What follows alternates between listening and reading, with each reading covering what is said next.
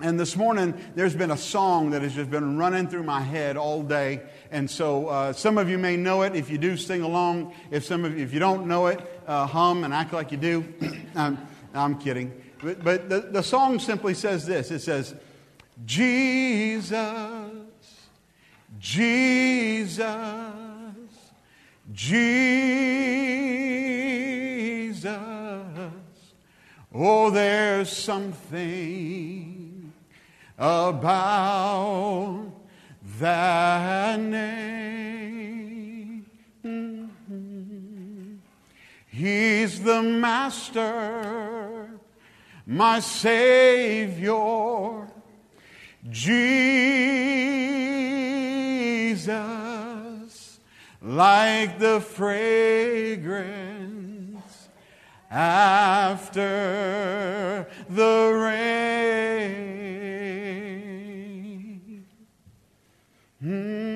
Jesus, Jesus, Jesus, let all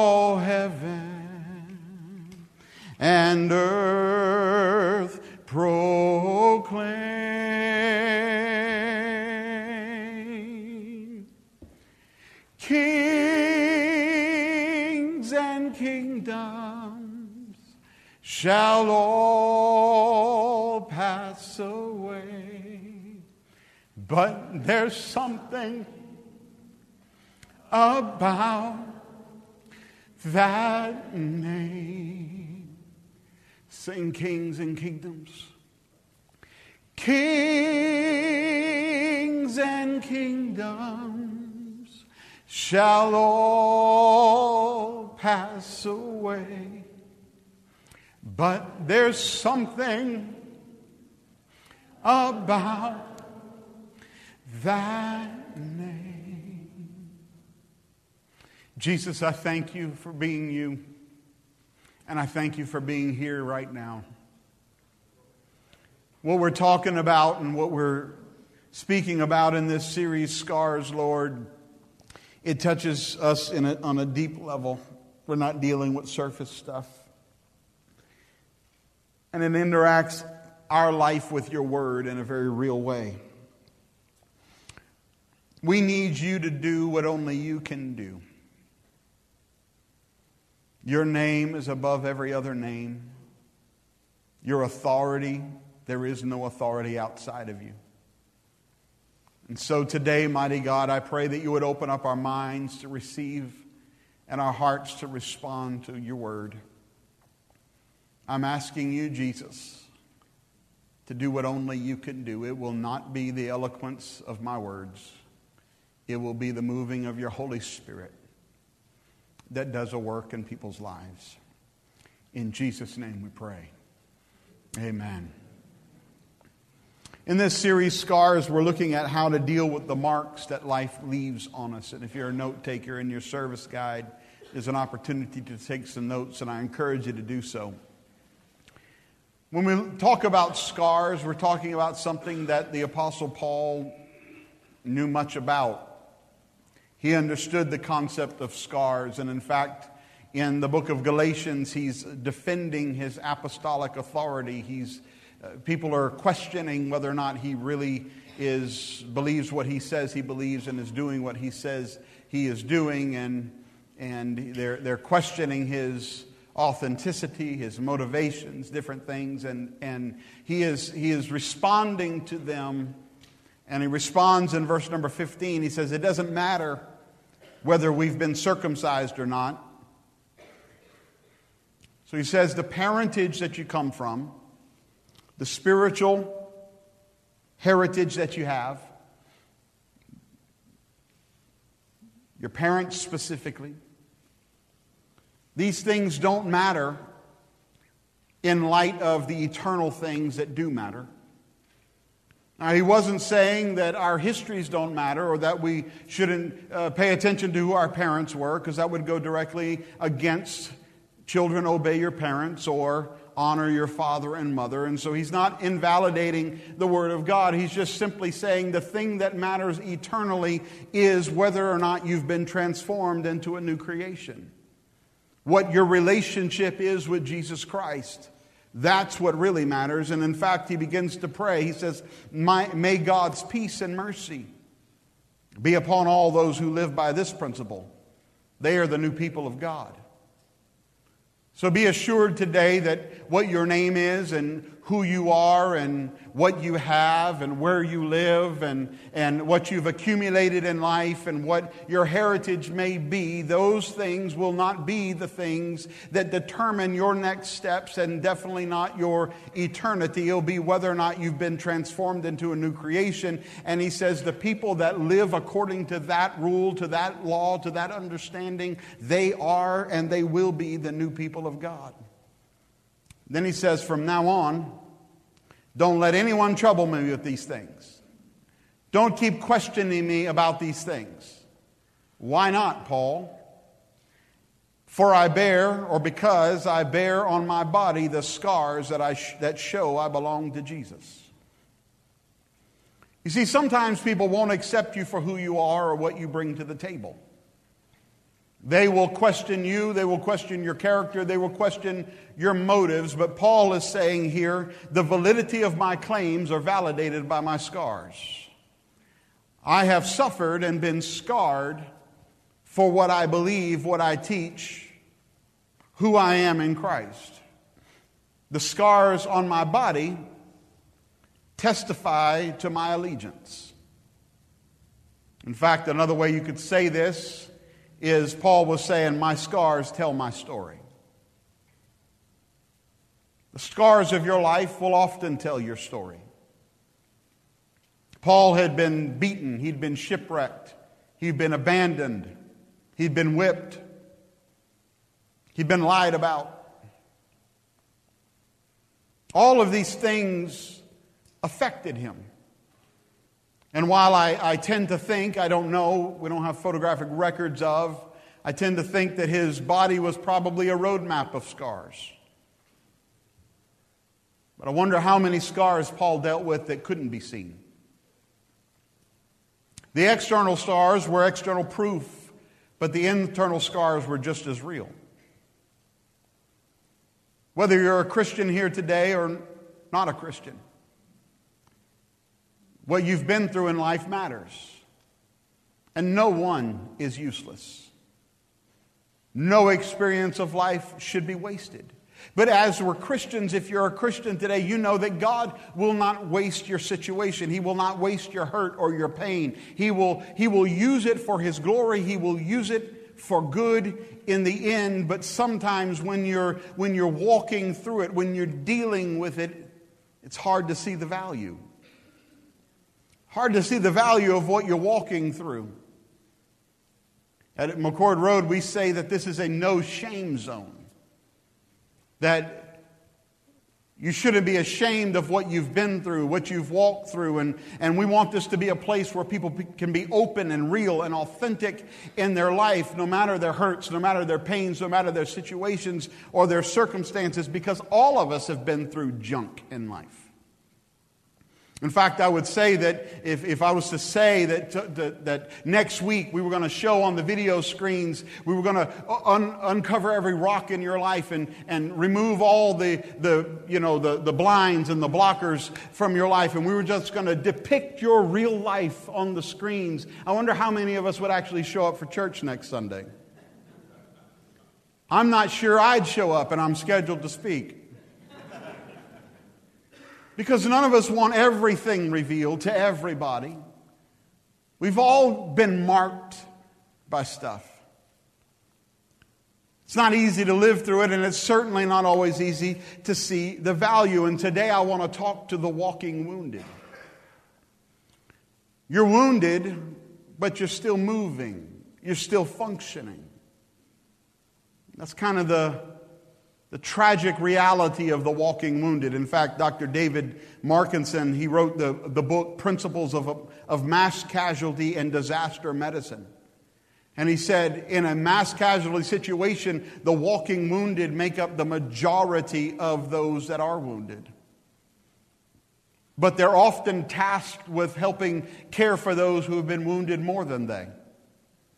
And so their wounds are overlooked and they're weighted. They're a very low priority in the circumstance. And, and we can understand that. We can, we can rationally get that. But what it causes is it causes people to be walking around with wounds that aren't treated and, and, and only because they are still functioning, like the functional alcoholic or the functional drug addict or the person that's dealing with mental disorders and, and, and struggles that is still functioning. They get up every day, they go to work every day, they, they uh, raise their kids, they're, they're doing all that they can do to stay afloat and stay level and stay stable. And, and they're, they're functioning, but they're wounded. Sometimes they even themselves do not see the wound and they don't treat the wound. They just try to keep treating the symptoms of the wound, and the wound remains overlooked. And you might ask, well, why are you talking about wounds today? Isn't this series about scars? And here's our big idea if you're a note taker. Write this down in your notes. The big idea is before there are scars, there are wounds. Everyone is wounded at some time and in some way. Doesn't matter your age, we've been wounded. The origin of our life and the destination of our life does not really matter. Wounds occur. And there's flawed thinking in our world that says, well, if I, if I was in different circumstances, I would avoid wounds. I'd avoid wounds. But can I tell you that wounded people are in every demographic? The bandages may be different. When I was in high school, I drove the church van. My dad was the pastor, and I drove the church van, and we picked up people who uh, didn't have cars to come to church. And I'd pick them up for Sunday morning, I'd pick them up for Sunday night, and I'd pick them up for Wednesday night uh, service. And what I got out of the deal was I was able to use the church van. It was a 15 passenger van, and it had the biggest letters on God's earth across the sides of the van that said New Life Tabernacle Church. And I got to use that, you know, to and from school and then, you know, around town because if, you know, that was the, that was the deal. So one day I went to school and a friend of mine, his name was Brett, we, because of our names, we sat near each other uh, often in school and in classes. And so one day he comes into, into class and he's obviously very upset and distraught. And I said to him, Brett, what's, what's going on? Um, and he said, I said, What's wrong, man? He said, uh, I'm so angry with my dad. I just I don't get my dad. And I was like, Okay, what's going on? I mean, this is deep stuff. Dad issues are big, and, and you know, you've got some dad issues here. So what, what's going on? He said, You won't believe it. He said, I have a date tonight. Well, that sounds bad. I can get it. That's tough. He said, I've got a date tonight, and, and my dad won't let me drive the new Saab.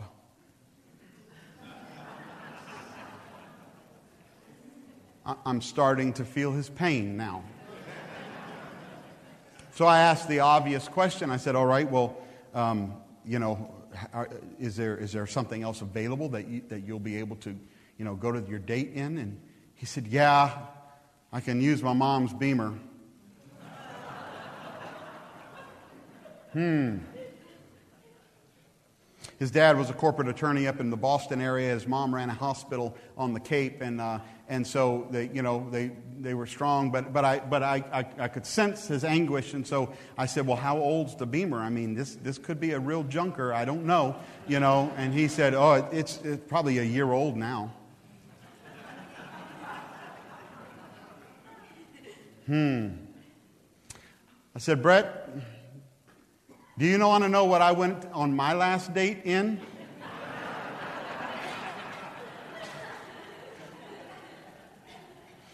Did I mention a 15 passenger van with biggest letters you ever saw that said New Life Tabernacle Church? My parents were really concerned about me staying holy, and so they made sure I drove a billboard around town. Everybody knew who I was and what I was doing.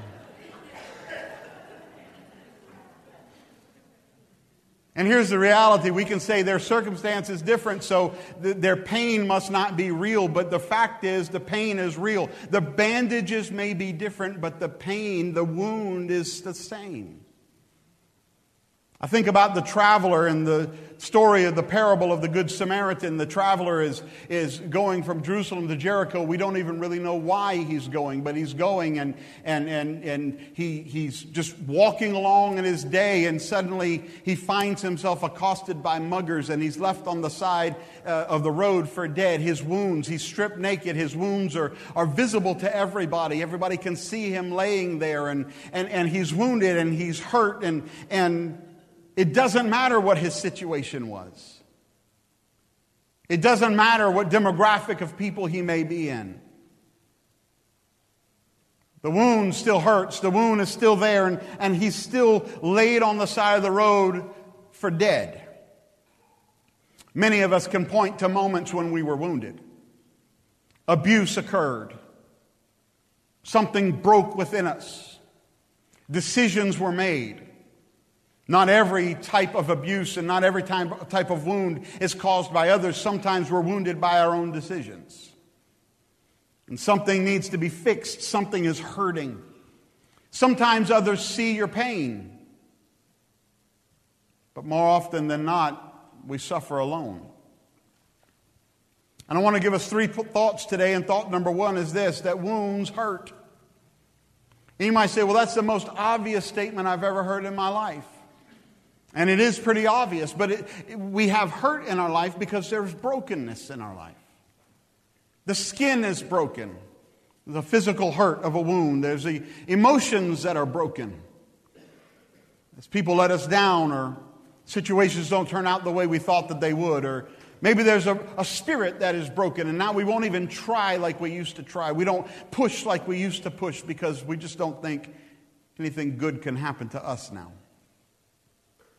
And brokenness has its consequences. When we're broken, when there's a wound in a particular place, it augments our behavior. It changes our expectations. And now, now we, we, we used to be the, the kind of person that stepped out and, and gave it a shot, but now we're, we're hesitant because we've been wounded. We used to commit to things, but now we're, we, we fear commitment because we've been wounded. We used to jump in with everything we have, but mm, now we hold back because we've been wounded. And if you're saying today, well, I don't, I don't think I'm wounded. I don't, I don't think I have any wounds in my life that need to be healed. Then I would ask you to identify your greatest area of sensitivity. And you will find your wound. Because broken places are sensitive. The wounded become hypersensitized. Ever seen somebody that's, that's wounded? You just look at them and they're like, they they guard themselves, they protect themselves. I, I get uh, blood drawn periodically, and, and, and, and I'm not afraid of needles. I don't, I don't have a problem with them, you know, drawing the blood and, and everything. But even, even though I, I'm accustomed to it, and even though it happens fairly regularly, I, I put my arm out there and they put the little rubber band around me and, and, and I feel pretty good about it all. And then I see that little needle and it's a little bitty tiny needle, just a little bitty tiny one. And, and, and I see it's coming to me and I'm, I'm looking at it and I, and I know, I know I'm going to live. I'm going to be okay through this. And still I go, and prepare myself for that little prick of pain that will be there. Because we're, we're sensitized in the places of our wounds to where any touch will provoke a response. The hurt results in the wounded becoming guarded and not wanting to be touched, and so it results in us often hiding or camouflaging the wounds of our life. We're, we're proud so we don't want people to know that we've been wounded. If they think I'm wounded, they won't think so highly of me. If they think I've got a problem in my life, they might think less of me. And so pride camouflages wounds. Or maybe it's because we're afraid. if they know I'm wounded, they'll take advantage of me. And so I camouflage my wounds. I don't, I don't let anybody know. Have you ever noticed that people that are the most broken are often the most brash? They're loud and they, they, they, they're out there and they're bold, but when you really nail it down, they're really hurting. And it's their defense, it's their camouflage over the hurt of their life. Maybe you're ashamed. So you don't want it to be judged while you're wounded. You don't want anybody to know because you don't want them to look at you differently or, or judge you, especially if the wound is a result of your own decision. But sometimes the wounds are too difficult, too, too severe to camouflage. The Good Samaritan, the story, the, the, the traveler's laying on the side of the road and he's, he's wounded and he's left for dead. He's, he's naked. He can't cover himself. He can't help himself. And, and there are wounds that you may have in life that you cannot fix on your own. But as he lays there, can you imagine the increase of pain?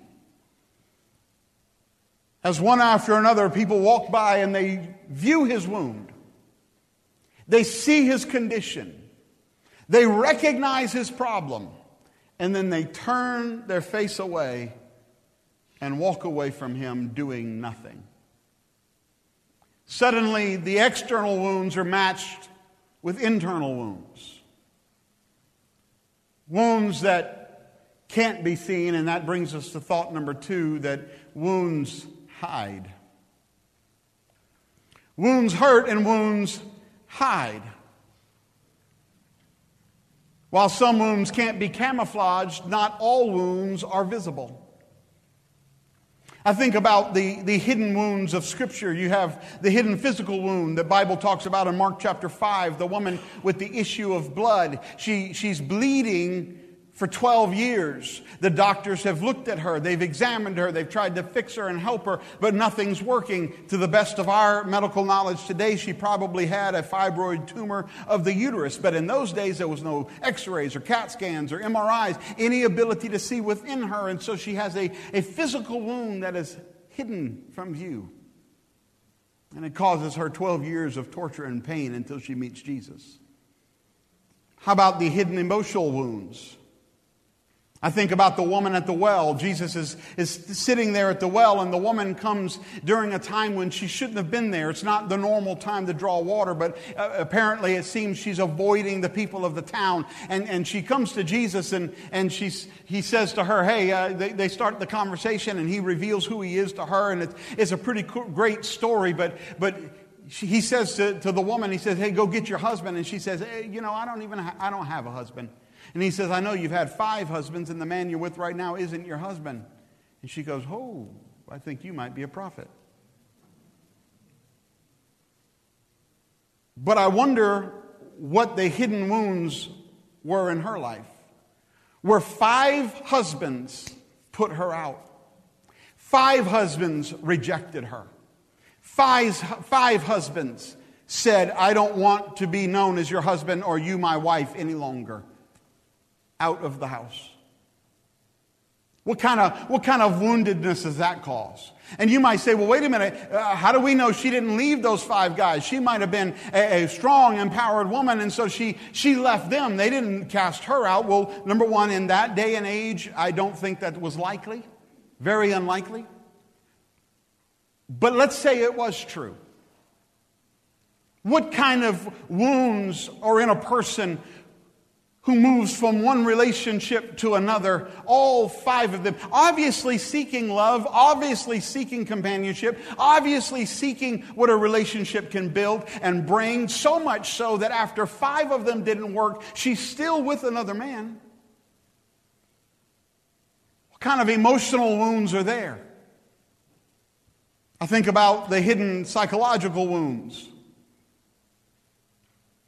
And the woman who washes the feet of Jesus with her hair comes to mind. The Bible describes her as an immoral woman. And to our best knowledge and best guess, she was probably a prostitute. And while there have been some people in this world throughout history that have chosen that profession as an opportunity to bring uh, resources into their life, most people that go into that area and realm of living are not there because that's their first choice. There's a woundedness that has driven them to this place where otherwise they would have stayed away from. How many wounds were hidden within her? Some of you today are dealing with the ramifications of unseen wounds. You were abused in life. Some of you have been abused mentally. Some of you have been abused physically. Some of you have been abused emotionally. Some of you have been abused spiritually. Some of you have been abused sexually. And it, it, you're, you're living out the ramifications of woundedness. The wounds can't be seen, but the hurt is very, very real. Some of you have been betrayed by those you trusted. And betrayal has caused wounds. You no, you can't say, well, see right there, that's that's where they got me. You can't point to it, but it exists. The hurt is there, and, and your sensitivity lets us know it's there. How about abandonment? People have been abandoned by those they loved, those they needed, those they trusted, those they de- relied upon. Suddenly they just weren't there anymore. No, there's not a mark on the skin, but the mark on the heart is very real. That brings me to thought number three wounds hurt, wounds hide, and wounds heal. That's the good news today. The wounds you have are real, but they can heal. A few weeks ago on Easter Sunday, we celebrated the resurrection of Jesus Christ, and, and, and uh, I'm so thankful that he got up from the grave. But before he rose again, he was wounded.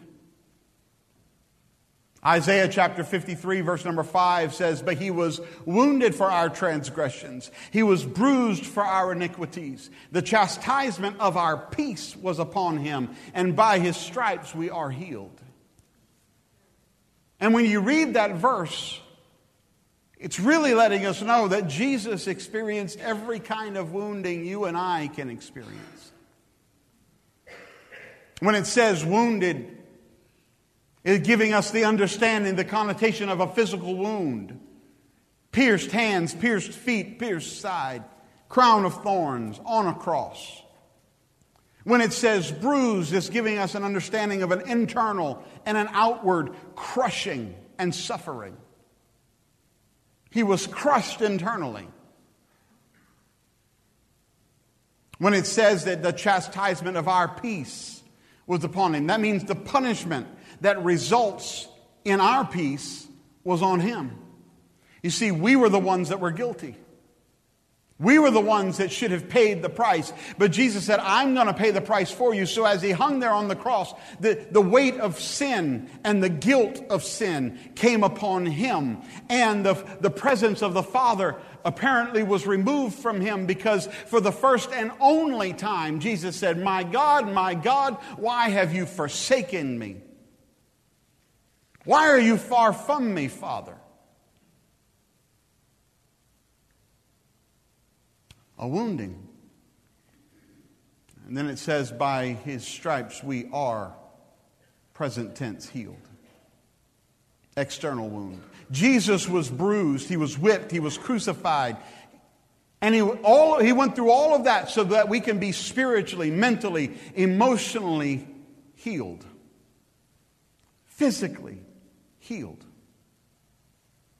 You can be whole in your life because of what Jesus did on Calvary. I think there's something interesting in Scripture that I can't say I've seen before recently.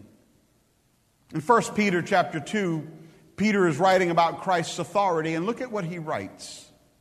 As we read this, keep in mind that this is after Jesus rose from the grave and ascended into heaven. He writes, He personally carried our sins in His body on the cross so that we can be dead to sin and live for what is right. Then he says, By His wounds,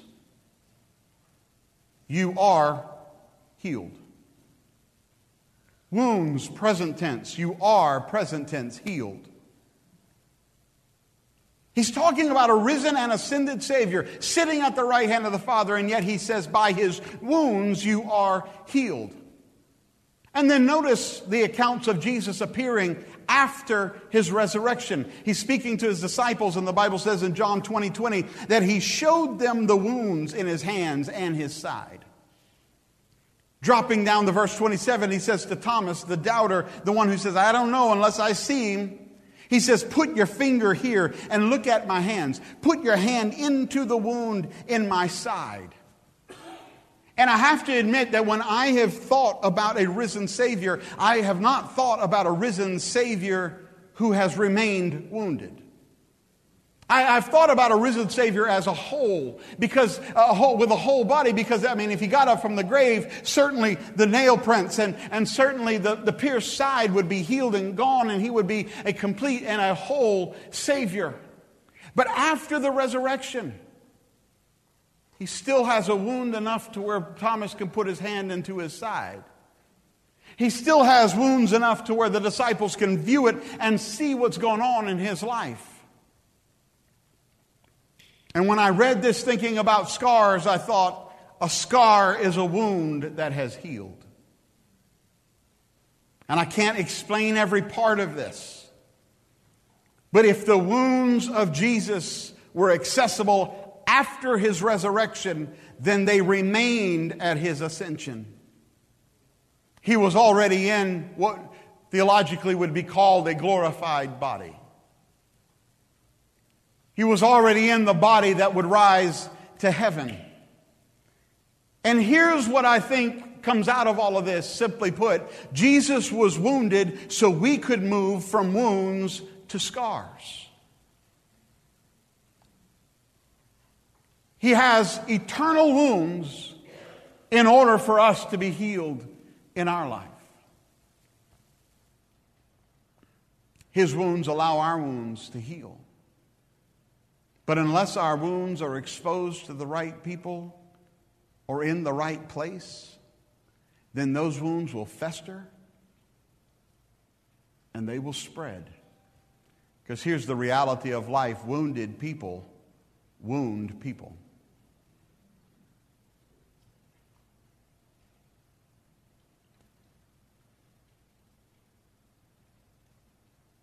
The guy who's at the bully on the playground and begins to beat up the other kids around him, oftentimes is a very, very, very wounded person.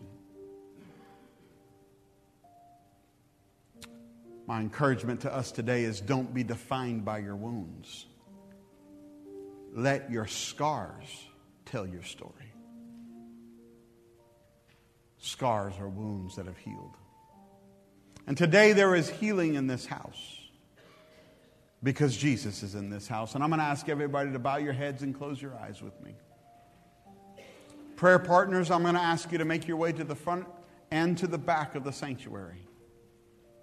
So there will be people in the front and in the back of this sanctuary, and we're going to close a little different than we normally do. In that we're going to keep our heads bowed and eyes closed, and I'm going to ask you to identify the wounds in your life and expose those wounds to Jesus. If you would like to pray with somebody, the reason why the prayer partners are ready is so that if you want to pray with somebody, you can just slip out of your chair and go to the front or the back of the sanctuary, and there's someone there who will meet you. You do not have to tell them what you're praying about, but if you want to pray with somebody, we are ready, we are prepared to pray with you. But for the next few minutes, as the praise and worship team begins to sing and play this song, I'm going to ask you just to remain seated and bring your wounds before Jesus and allow His word to be faithful. Allow His wounds to heal your wounds and move from wounded to scarred. In Jesus' name.